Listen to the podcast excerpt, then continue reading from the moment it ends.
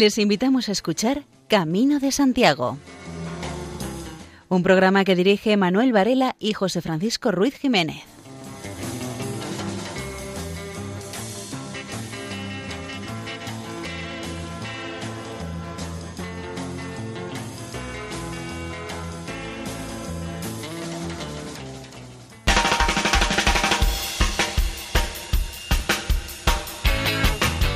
Comienzo este programa dedicado a difundir cuestiones sobre la temática jacobea, el culto al apóstol Santiago y la peregrinación hasta su tumba en Compostela.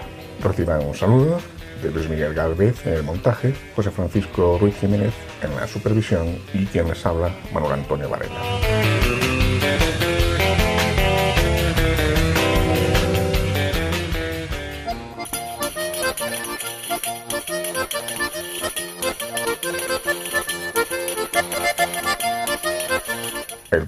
Es uno de esos que cada mes dedicamos monográficamente a un tema. En esta ocasión el tema es el Camino de Santiago en las Islas Canarias. Hace un año y dos meses mencionábamos la apertura de la Puerta Santa en las Iglesias Canarias, donde empieza y acaba el Camino de Santiago isleño.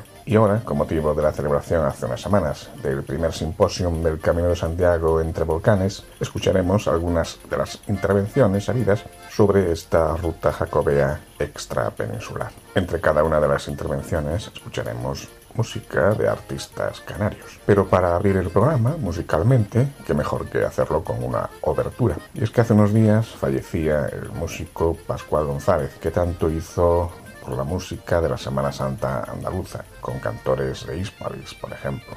Así que en su homenaje, el primer tema musical del programa es una breve pieza compuesta por él. Descanse en paz, Pascual González.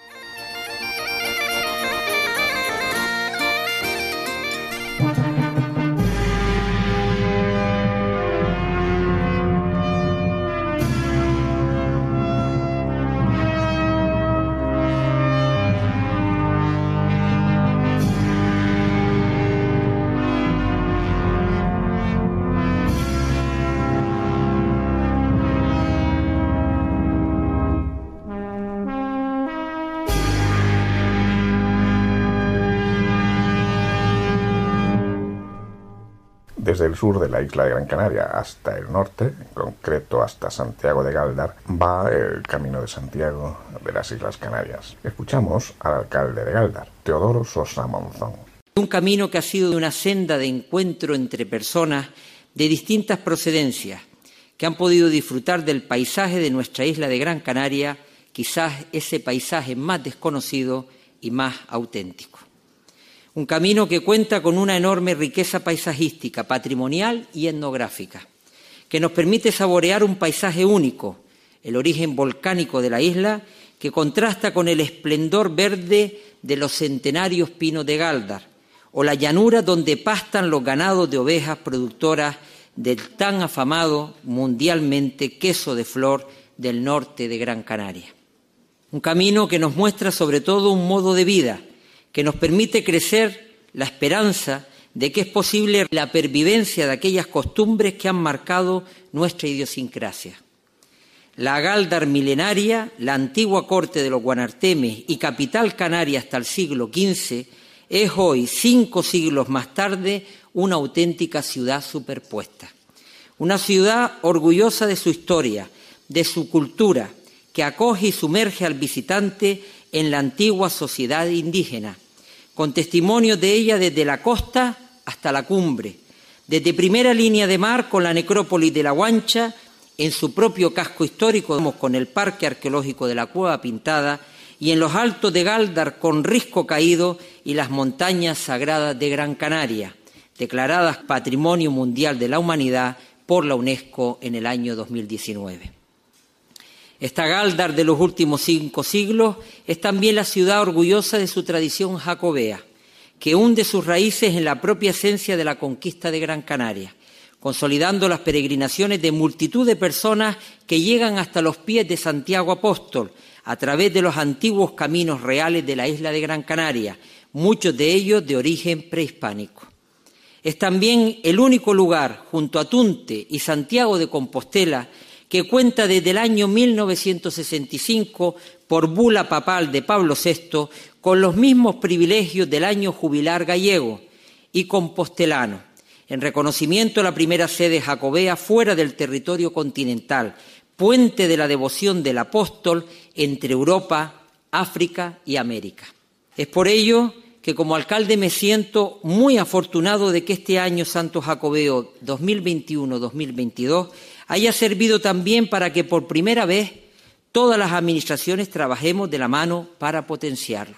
Agradeciendo especialmente al Gobierno de Canarias por diversas iniciativas, financiando la difusión y promoción, la mejora de la señalización, por ejemplo, o del propio trazado del Camino de Santiago de Gran Canaria, ayudando a los tres ayuntamientos. Muchas gracias, de verdad. La creación de un albergue para peregrinos en los Altos de Galda, la restauración de los bienes de interés cultural vinculados a este camino. Hoy el Camino de Santiago entre volcanes sigue vivo, mantiene intacto su proyección y su razón de ser. Este es el camino que vive y que late entre nosotros. Este es el paisaje del año jacobeo 21-22. Las Islas Afortunadas han dado muy buenos intérpretes de instrumentos de cuerda. Es el caso de Besel Rodríguez, del que escuchamos tema titulado El Salto del Ángel.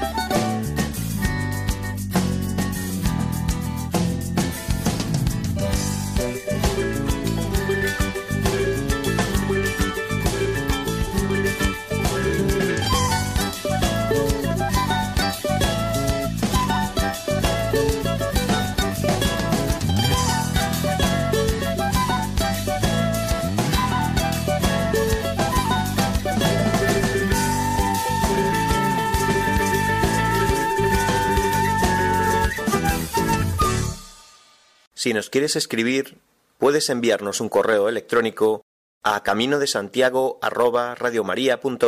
Una de las localidades por las que pasa el Camino de Santiago en Canarias es San Bartolomé de Tajada. Coordinadora del Jacobeo en este ayuntamiento es Clara León Quintana, a quien escuchamos a continuación. El Camino de Santiago de San Bartolomé de Tirajana es un camino de historia, leyenda y vida. Hacer el Camino de Santiago en Gran Canaria entre volcanes hoy por hoy representa hacer 70 kilómetros desde el sur al noroeste de la isla de Gran Canaria en un trayecto con unos desniveles de más 2.700 metros, menos 2.600, con una altitud de 1.720 metros y una dificultad media alta. Eh, la propuesta que nosotros hacemos es que el camino se deba hacer en dos, tres o cuatro tramos, dependiendo de la destreza de los caminantes y peregrinos. Para ello es adecuado localizar alojamientos, ir bien pertrechados de calzado adecuado, abrigo, bebidas y alimentos, pues la cumbre de Gran Canaria en verano y en invierno dispone de altas y bajas temperaturas extremas. El camino de Santiago entre volcanes de Gran Canaria se puede realizar a pie, caminando o en bicicleta, y a su vez en ambos sentidos, tunte, galdar, galdar, tunte. Dada la abertura física natural que tiene el municipio, el primer tramo del camino más Palomas Tunte son 26 kilómetros y se puede hacer por tres vías, por Ayagaure, por Gitagana o por Fataga. Toda la información que comento está en la página web de maspalomas.com, tuntejacobeo.maspalomas.com y el gran atractivo de todo el camino es que San Bartolomé de Tirajana forma parte de la Reserva de la Biosfera de Gran Canaria, que ocupa el 42% del suelo de la isla de Gran Canaria. San Bartolomé participa con el 20% del suelo municipal en la reserva y hay muchos atractivos en el camino.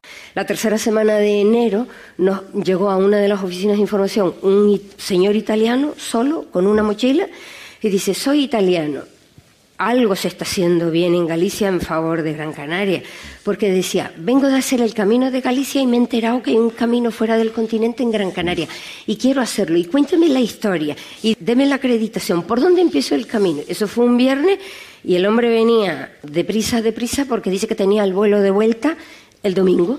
¿Qué pasa? Que este señor dijo y manifestó que tenía un blog, un blog de redes y nuestra sorpresa es que en la misma oficina llega una señora sola del sur de España y dice, tengo un amigo italiano que tiene un blog que habla muy bien del Camino de Santiago de Gran Canaria y quiero hacerlo, repitiéndose la historia.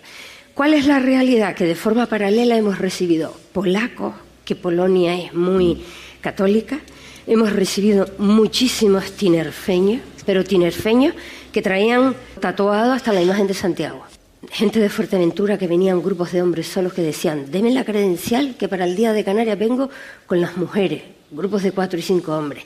Es decir, el tema de información, sí, siempre es poca, hay que hacer más, pero sí percibimos que va increciendo. Aunque solo sea porque es una palabra frecuente en los crucigramas, casi todo el mundo sabe que un tipo de canción propio de Canarias es la isa, como la que nos interpreta el grupo Parranda el Norte.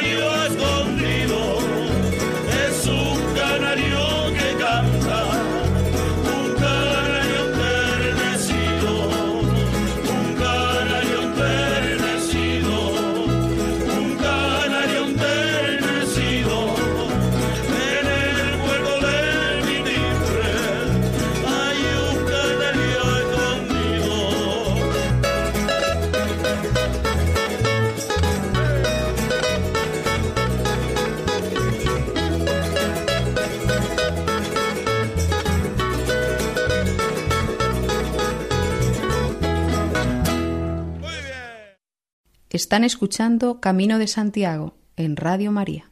El estadounidense Alex Chang lleva varios años acompañando a peregrinos que hacen el Camino de Santiago y su intención es hacer esto mismo en las Islas Canarias. Veamos lo que Alex nos dice de sí mismo. Yo soy Alex Chang y en 1999 vine a España y estuve trabajando en una empresa de marketing en Madrid. Después de tres años magníficos, decidí como un regalo, autorregalo, iba a hacer el Camino de Santiago. Y en 1999, en el año Chacobeo, pues hizo algo que, que hoy es de muchos peregrinos. Fue una cosa que me cambió la vida. Me cambió la vida porque dos días después de haber hecho el camino, conseguí un trabajo como guía. Yo siempre he sido en el mundo de marketing y, y negocios y, y ahora era guía y me encantó encajó perfectamente, estaba súper orgulloso de enseñar a la gente a, mi nueva casa, ah, pero por desgracia esto solo duró cinco meses, porque ya llegó la temporada baja y fue, pues bueno, un momento para mí volver a Nueva York y, empezar mi nueva etapa. Ahí en la Gran Manzana estuve trabajando en una empresa de Internet, en el departamento de nuevos negocios. Fue una cosa muy interesante pero mi corazón no estaba. Mi corazón estaba aquí y soñaba mientras estaba en mi ordenador de estar en, el camino y en España. Así que en 2001 regresé a España y empecé a dedicarme a este, mundo del Camino de Santiago. Yo empecé eh, en el Camino de Santiago en Galicia, conozco Galicia muy, muy bien y a partir de esto empezamos a expandir, creciendo un poquito camino francés, haciendo desde Roncesvalles, el camino portugués, el camino norte que pasa por, por el País Vasco. Una vez que haces el camino es algo que, que te entra y te entra y tienes ganas de conocer más. En 2022 esperamos a, lanzarnos y venir aquí a, Gran Canaria para hacer el Camino de Canarias. Yo personalmente he, llevado más de 100 grupos a Santiago, más de miles de peregrinos y se puede decir que soy un apasionado o incluso un amante del Camino de Santiago. Me siento la persona más afortunada todas las mañanas cuando me despierto y, veo esto es, es mi trabajo. Entonces, después de más de 20 años y miles de kilómetros corridos por el camino, he conocido miles de peregrinos y puedo decir que ser peregrino es una experiencia única. Es algo que empieza desde casa, hay la preparación mental, física, y para mí es muy importante de crear esta relación con, con, la persona antes. Ellos tienen muchas dudas, esto es un gran paso para ellos venir hasta aquí y hacemos. Siempre mis, mis amigos de Bilbao Ah, hablaban pero la gente viene de todo el mundo aquí a España solo para hacer el camino. Y, la verdad sí, lo hacen. Ser peregrino es, muchas cosas. No, importa tu nacionalidad, en el camino somos iguales, somos todos peregrinos. Y siendo iguales, pues es una comunidad. Es una comunidad muy bonita donde nos saludamos. Buen camino, nos ayudamos, te ayudo con, con, las ampollas, te animamos, tomamos una cerveza después. Y por supuesto pues apoyamos y celebramos juntos en, la llegada en la Plaza Obradorio. Es un vínculo muy especial. Y una vez que lo has hecho, siempre, siempre serás peregrino y creo que siempre tendrás ganas de volver y hacerlo y repetirlo. De hecho, hay, muchos que repiten, repiten y van a seguir repitiendo, haciendo el camino. Ah, es algo que entra en tu sangre. Jill ha hecho el camino con nosotros ya siete veces, la misma ruta. Camino francés, desde Ocebrero a Santiago. Siempre lo hace en el mes de junio y para ella es, es, su momento, es su momento de desconectar, recargar las pilas, coger fuerzas. Ella trabaja con, con, gente que tiene dificultades y creo que para ella estar en el camino es un momento de liberación. Y ahora vamos con un grupo musical canario, claro, el grupo Brandán.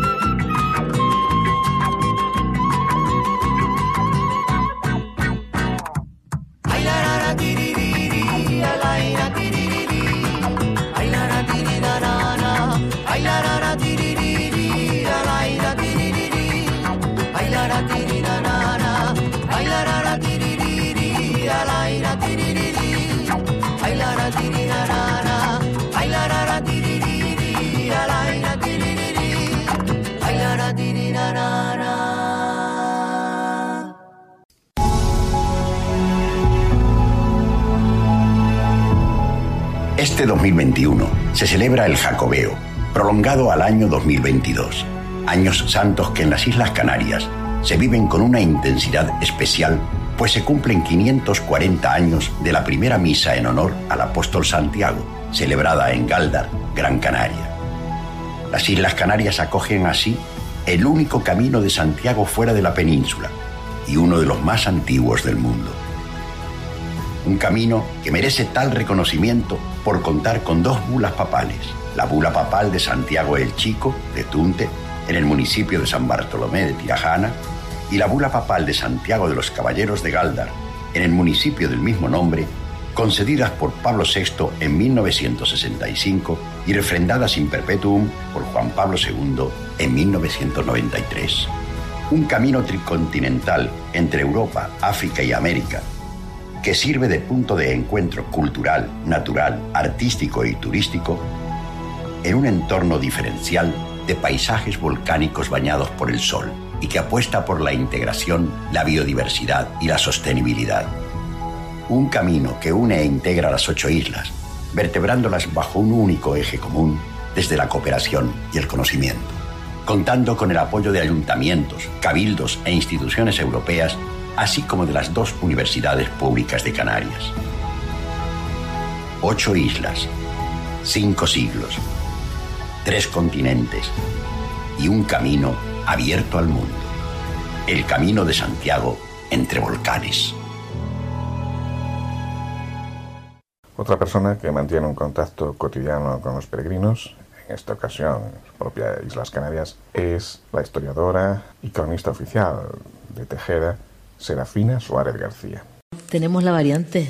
Históricamente, como camino, hay que decir que no hay un documento que lo avale, del 16 del 17, sí es verdad, pero en el caso de Tejeda, que eh, adquiere rango de parroquia en 1676, y explico, se adquiere rango de parroquia cuando la población tiene dinero para mantener al cura propio en el sitio, y en este caso Tejeda lo, lo adquiere en esa fecha, y nosotros, los tejedenses, pues por jurisdicción se bautizaban o venía el cura o a San Bartolomé de Tirajana o al Sagrario de, de Tafira. Esos caminos, que eran caminos de necesidad, han sufrido una evolución y, verdad, me gustaría que en un futuro, con los años, con toda esa trayectoria histórica que le iremos adquiriendo, ¿no? A través de los años, pues se convierta en un camino oficialmente cultural, aunque es verdad que nosotros, en el caso de la cumbre de Gran Canaria, esas hectáreas que somos patrimonio de la humanidad, tenemos desde principios del siglo XX la protección de paisaje protegido de las cumbres.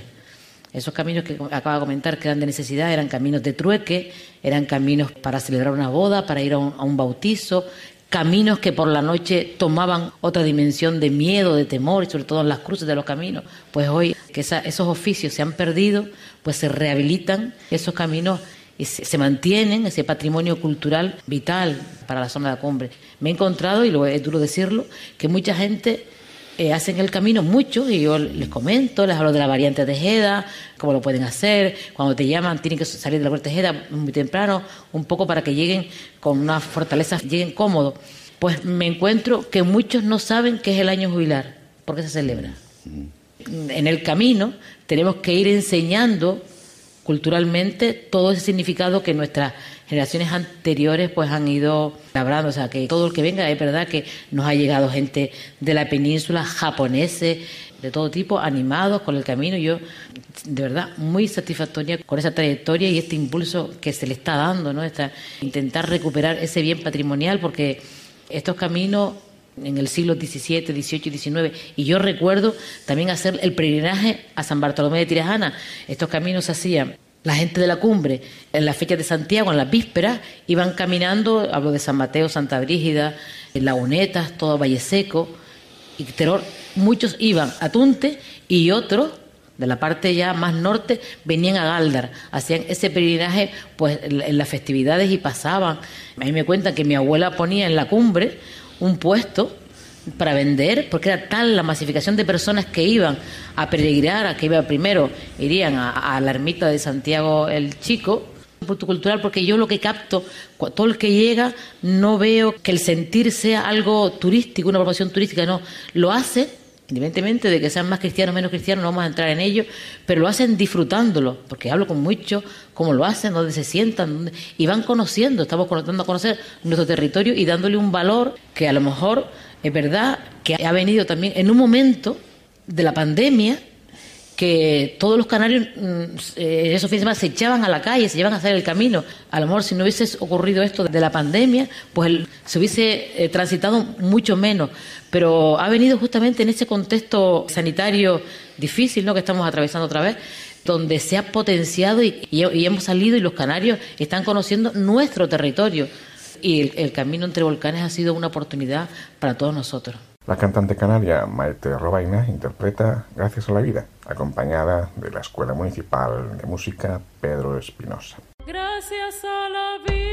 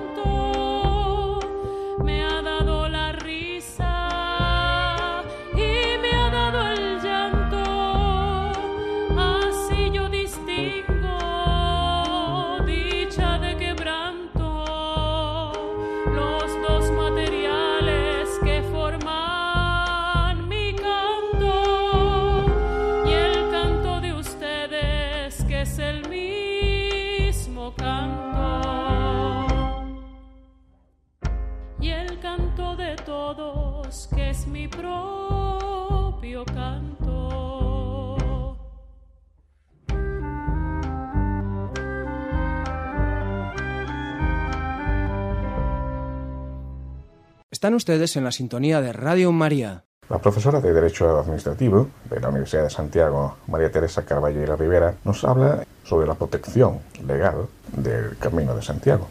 Un itinerario cultural. En Canarias se le llama lugar etnográfico. Una vez que decidimos que el camino entre volcanes es un itinerario cultural, tenemos que ponernos manos a la obra y empezar a dictar resoluciones administrativas, decretos y demás normativa y actos administrativos necesarios para ponerlo en valor como bien cultural, protegerlo y ponerlo a disposición de la comunidad, proteger toda esa cultura que hay alrededor. Lo primero que hay que hacer, definir el ancho de la vía y por dónde pasa la vía, lo que es la traza del camino, la ruta por donde van a pasar los peregrinos. Como mínimo tres metros de ancho tiene que tener la vía. Para definir esa vía de tres metros hay que utilizar criterios.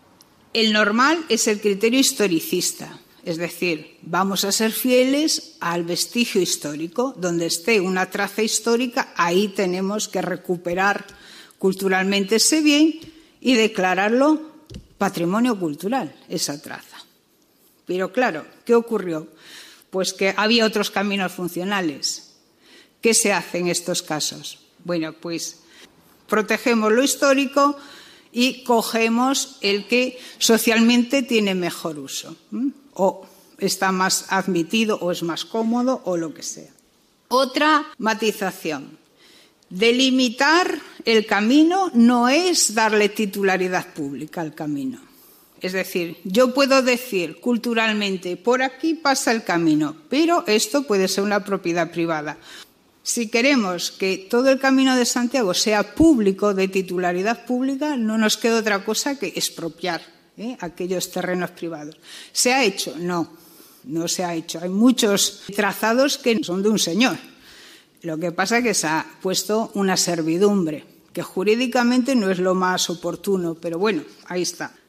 Después, eh, la declaración del camino, o el camino entre volcanes, va a pasar por carreteras generales, nacionales, por carreteras locales, por carreteras municipales, por caminos públicos.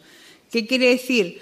Que el que tiene el deber de proteger y conservar esa vía no siempre va a ser la comunidad autónoma, sino que va a ser el ayuntamiento en unos casos, la provincia o, en nuestro caso, el cabildo insular o otro tipo de entidades. El siguiente paso es marcar las servidumbres, que son tres metros a contar desde los límites exteriores del camino. Por lo tanto, como mínimo tenemos seis metros de camino libre donde están prohibidas muchísimas actividades, desde tala de árboles hasta plantaciones de árboles alóctonos, acampadas, publicidad, etcétera. Protección máxima en esos tres metros a ambos lados del camino. Pero la cosa no queda ahí, porque si decidimos que es un territorio histórico, tenemos que demarcar ese espacio alrededor del camino en donde están incluido ese otro patrimonio que debe ser protegido y que está interrelacionado con el camino. Por ejemplo, un patrimonio arqueológico que tiene que ver, una iglesia, etcétera. Con lo cual, el territorio histórico, la demarcación, la protección, muchas veces se extiende desde la línea de servidumbre, pues a lo mejor 30, 50 o 100 metros, como ocurre en el Camino de Santiago. Y no solo eso, sino que cuando se declara un bien cultural, no basta con lo que se llama la línea de respeto cultural o las zonas de amortiguamiento, sino que cuando es un itinerario no podemos poner un vertedero o una cantera que mm, tiene un impacto visual terrible cuando un peregrino está caminando. Con lo cual, no solo hay que proteger el entorno más cercano del camino, sino que hay que proteger paisajísticamente, ambientalmente o urbanísticamente, si pasamos por pueblos y ciudades, el entorno y el impacto visual que puede tener edificaciones y proyectos y construcciones sobre el camino. O sea que es un pack tremendo cuya mejor solución desde el punto de vista jurídico es hacer un plan de ordenación territorial, es decir, utilizar las competencias de la comunidad autónoma para hacer ordenación del territorio, que por cierto nadie las ha utilizado hasta el día de hoy, ¿eh? que conste salvo Aragón. Aragón hizo ahí en el 2018 un plan de ordenación territorial de los caminos de Santiago que pasan por su comunidad y la verdad muy, muy bien hecho, lo aprobó, aprobó esas directrices, pero que yo sepa no se han llevado a efecto. También hay que proteger a las personas, hay que conseguir que las personas transiten el camino para que generen además eh, nuevas culturas. ¿Las protegemos? Bueno, pues Galicia sí, sí ha sido pionera en esto y las ha protegido. Lo primero que ha hecho eh, fue una señalización, que es lo primero que se pide, ¿eh? una señalización que luego ha sido acogida por todas las comunidades autónomas. Y otra cosa importantísima que hizo fue los albergues públicos. ¿eh? Esos son necesarísimos si queremos cuidar a las personas que van por el camino. En Galicia también tenemos una ley de albergues que pone unas condiciones claves para los albergues de peregrinos, basados en la hospitalidad. Por lo tanto, montar un albergue de peregrinos tiene que hacerse en un área máxima de tres kilómetros desde el trazado del camino y no tiene que tener afán de lucro. Tiene que estar gestionado por organizaciones benéficas sin afán de lucro de interés social, asociaciones y demás. Y el precio no tiene que haber ánimo de beneficio empresarial, ni mucho menos.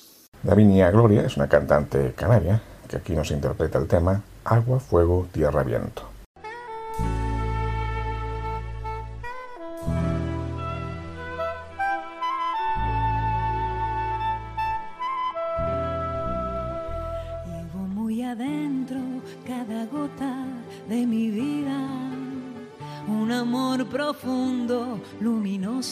Singular. Te amo con el alma, te amo sin medida, te amo solamente como nadie supo amar. no estoy sola, este amor que nos protege viene acompañado como un río rumbo al mar, trae enamorado agua, sol y peces y refleja un cielo donde vamos a volar. Cuando yo te abrazo, no te abrazo sola, te abraza conmigo una eternidad. Te abrazan los valles, las montañas y los vientos, las flores del campo y el olor del pan. Yo te beso, no te beso sola, azúcar te traigo del cañaveral. Soy como la tierra para darte fruto, soy de miel morena para amarte más. Mm, esto sentimos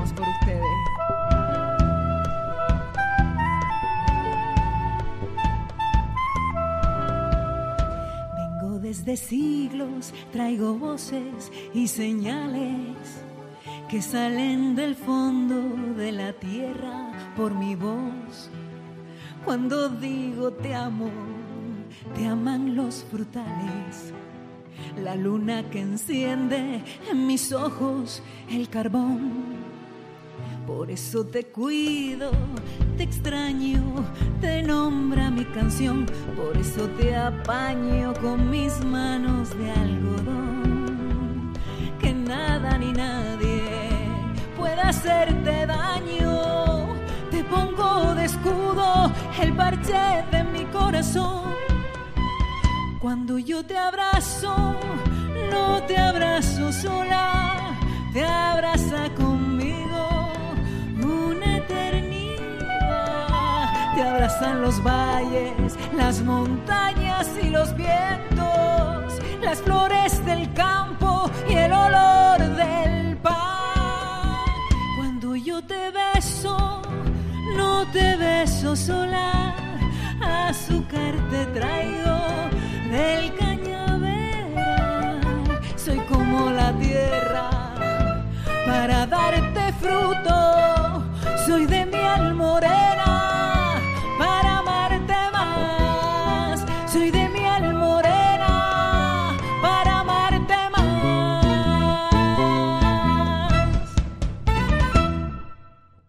cuestión relacionada con el Camino de Santiago es el de las viandas, como comprobamos hace unos años en este mismo programa en la sección así titulada Viandas en el Camino. Y decimos esto porque ahora vamos a escuchar a dos gastrónomos. Primero a Vanessa Santana Hernández y a continuación a Xavier Agulló. El Camino de Santiago en Gran Canaria va ligado mucho al territorio y va ligado a todos los que nos encontramos y en este territorio hablamos que hay bodegas en todos los trazos de este camino y hay queserías y al final la recompensa de, de los caminos es pararte a comer, es pararte a la conversación que surge en una mesa. Canarias lo tiene todo, tiene el producto, tiene el camino, tiene el sol y tiene el momento adecuado, solo que tenemos que pararnos a descubrir los productos. Hay todavía desconocimiento de qué podemos ofrecer a los albaricoques, las ciruelas, ese licor de guindilla que tanto habla del municipio, o en Tejeda, la cultura de la almendra, de la tradición. Si tú coges a alguien que esté haciendo el camino y lo paras a que nos conozca gastronómicamente, también nos va a conocer culturalmente, históricamente. Hablar de comida es una cosa y hablar de gastronomía es hablar de todo, de todo lo que nos rodea y de todo lo que nos aporta el producto y las personas. Yo creo que el camino viene para incentivar la gastronomía de cada municipio que pasa. Es evidente que la gastronomía es cultura también a día de hoy en un sentido transversal. A mí me fascina. He tenido la suerte, además, de conocer este Camino de Santiago por razones eh, profesionales, eh, de conocer Gran Canaria, desde sus mares, sus océanos, hasta sus cumbres.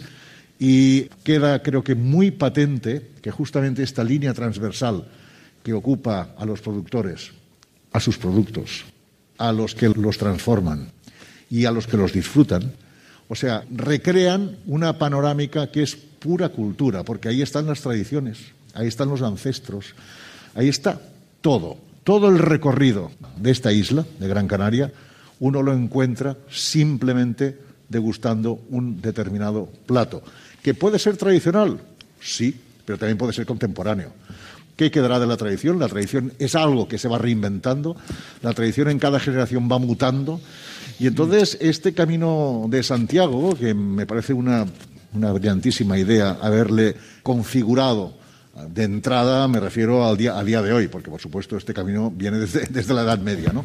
Pero haberle configurado esta vertiente gastronómica, porque al final, y también en el camino de Santiago principal, digamos, el que va a la Catedral de Santiago de Compostela, la gastronomía siempre ha sido algo muy relevante de unas maneras o de otras, dependiendo de las épocas. Porque, cada época tiene sus necesidades o sus curvas, de donde una cosa es más importante que otra.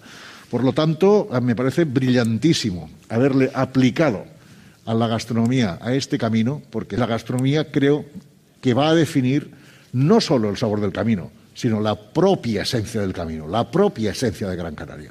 Al final, quien no mire al territorio para ponerlo en su mesa, en un plazo que no puedo saber, acabarán olvidados, acabarán en la cuneta del camino porque hay una gran tendencia en el mundo, que es la proximidad, que es el paisaje he puesto en el plato, que ya lo decía Pla, esto. Esta tendencia es absolutamente mundial, no hay vuelta atrás en esta tendencia, con lo cual hay un movimiento implacable de atención al territorio y al productor, de transversalidad, de economía circular, de tantas cosas. Entonces, esto, si ahora las instituciones realmente dan el do de pecho y dicen, voy a aprovechar la ola y voy a apoyar porque el mundo me viene de cara. Entonces lo lograremos. De entre las numerosas versiones de las cuatro estaciones de Vivaldi, ¿cuál escogemos? Pues en este programa, la del grupo Los Canarios.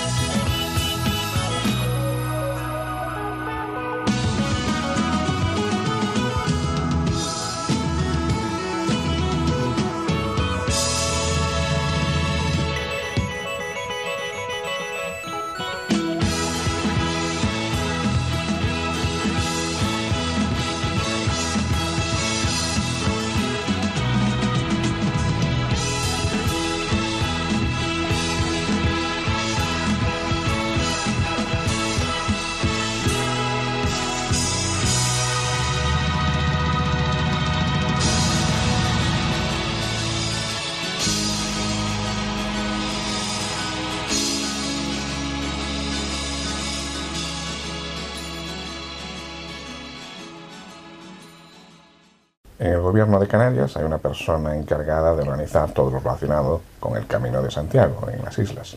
Es Ciprián Rivas Fernández, a quien escuchamos a continuación. El Camino de Santiago entre volcanes no es menos Camino de Santiago que el europeo o el peninsular.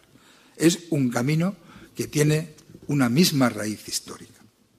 Se documenta que la primera misa eh, celebrada en honor al apóstol Santiago es en el año 1481, es decir, 11 años antes de la conquista de Granada. Estamos hablando de 540 años. Estamos hablando, por lo tanto, de que lo que se está viviendo aquí no es un dato anecdótico. En el año 830 se descubre la tumba del apóstol Santiago. Y el primer peregrino que acude a postrarse ante él es Alfonso II el Casto, rey de Asturias y monarca educado en el monasterio de Samos, en Lugo, que se convierte en adalid de la lucha contra el Islam y es a partir de aquí donde suceden prácticamente lo que después sería el gran camino que une a través de un pasillo Berlín con Compostela. Estamos, por lo tanto, en un camino con 540 años de tradición y advocación a la misma figura como el segundo camino más antiguo de la Europa no continental. Y esto no ocurriría si es que la posición geoestratégica de las Islas Canarias en el globo no tendríamos la resonancia que pueden tener otros caminos, ya que nosotros llegamos evidentemente a América, pero también llegamos a África. Esta vocación apostólica no tendría lugar tampoco si es que no se produjesen las batallas del Ventaiga o las batallas de Ajódar. Entrar en la historia es descubrir y a su vez descubrirnos para poder interpretar hechos que afectan de una manera directa a la humanidad. Sin entrar en la historia no estaríamos hablando de lo que hoy estamos hablando, no estaríamos hablando de la existencia de dos bulas papales, una, la Santiago Menor de Tunte, y otra en Galdar. En el año 1965 el Papa Pablo VI lo que hace es confirmar esta bula que brinda las mismas indulgencias plenarias que las de Santiago de Compostela. Más tarde, el 24 de junio de 1992, Juan Pablo II lo ratifica a perpetuidad. Estamos también viviendo un hecho histórico diferente y, por lo menos yo no lo recuerdo, que se prolongara un año santo de un año para otro, de 2021 al 2022. El Camino de Santiago en Canarias es un camino que es un proyecto de Estado, porque en él participan diversas administraciones. La administración local, la administración provincial, participa la administración estatal y participa la administración europea. Nosotros hemos diseñado desde el Gobierno un trabajo para dar a conocer lo que estamos haciendo en función de ver cómo podemos interactuar entre las administraciones. Para empezar, hemos llegado a instalarnos ya en el grupo de trabajo del Camino de Santiago de la mano del Ministerio de Industria y Comercio y propulsamos una acción conjunta para introducir a Canarias, junto con otras comunidades autónomas, en el Consejo Jacobeo. Hemos contratado con la Unión Europea, con la Comisión, para explicar esta nueva realidad de Canarias y ayudarnos desde la vicepresidencia de la Comisión a través de la vicepresidencia que se encarga fundamentalmente de las confesiones religiosas o no religiosas ONGs o no confesionales para explicarles qué es lo que queremos hacer y que nos gustaría llevar a cabo. Evidentemente, contactamos con la diócesis del Obispado de Canarias para explicarles qué es lo que estamos haciendo y contar con ellos. Se mantienen acuerdos con diferentes universidades, concretamente con las dos públicas, y se van a mantener más acuerdos con universidades internacionales. Para empezar, en este momento estamos trabajando con 12 grupos de investigación. Se participa en el primer Congreso Mundial del Camino de Santiago en la ciudad de Compostela, con una ponencia dando a conocer este hecho diferencial. Se elaboran guías, se hacen publicaciones, se trabaja eh, haciendo cómics, eh, vídeos, documentales, etcétera, etcétera, para desarrollar y promocionar y a su vez promover lo que es el camino.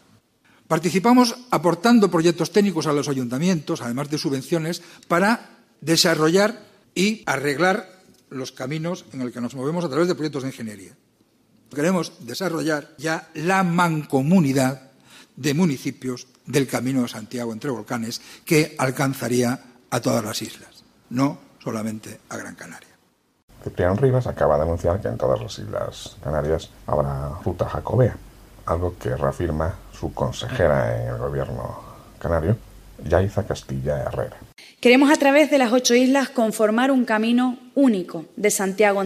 Se está trabajando en la realización de reuniones científicas, exposiciones, festivales de música, rodajes de documentales con proyección internacional, campañas de promoción con el objetivo de potenciar Camino de Santiago entre volcanes, que es desde el que desde luego queremos en Canarias.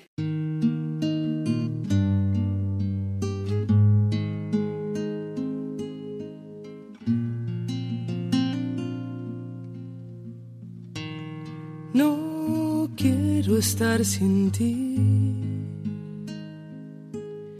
Si tú no estás aquí,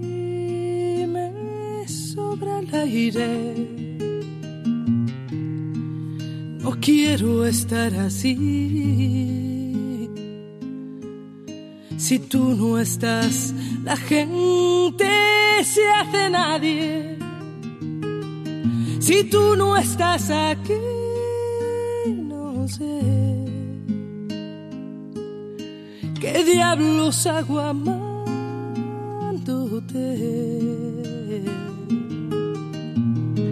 Si tú no estás aquí, sabrás que Dios no va a entender por qué te vas. No quiero estar sin ti. Si tú no estás aquí,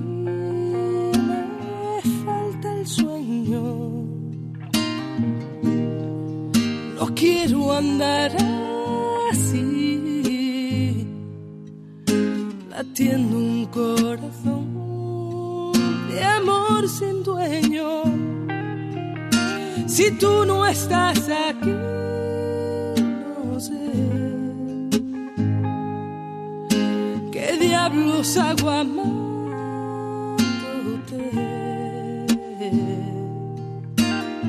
Si tú no estás aquí, sabrás que Dios no va a entender. En su libro de aforismos, Fragua íntima, el escritor Rafael Dieste dejó escrito: Sin gratitud, nuestra realidad no tiene fundamento. Así que, para que no se nos venga abajo la realidad, agradecemos a toda la audiencia la atención prestada, al mismo tiempo que les enviamos como despedida el saludo jacobeo. Buen camino. Pasearé cielo sin estrellas esta vez, tratando de entender quién hizo un infierno el paraíso.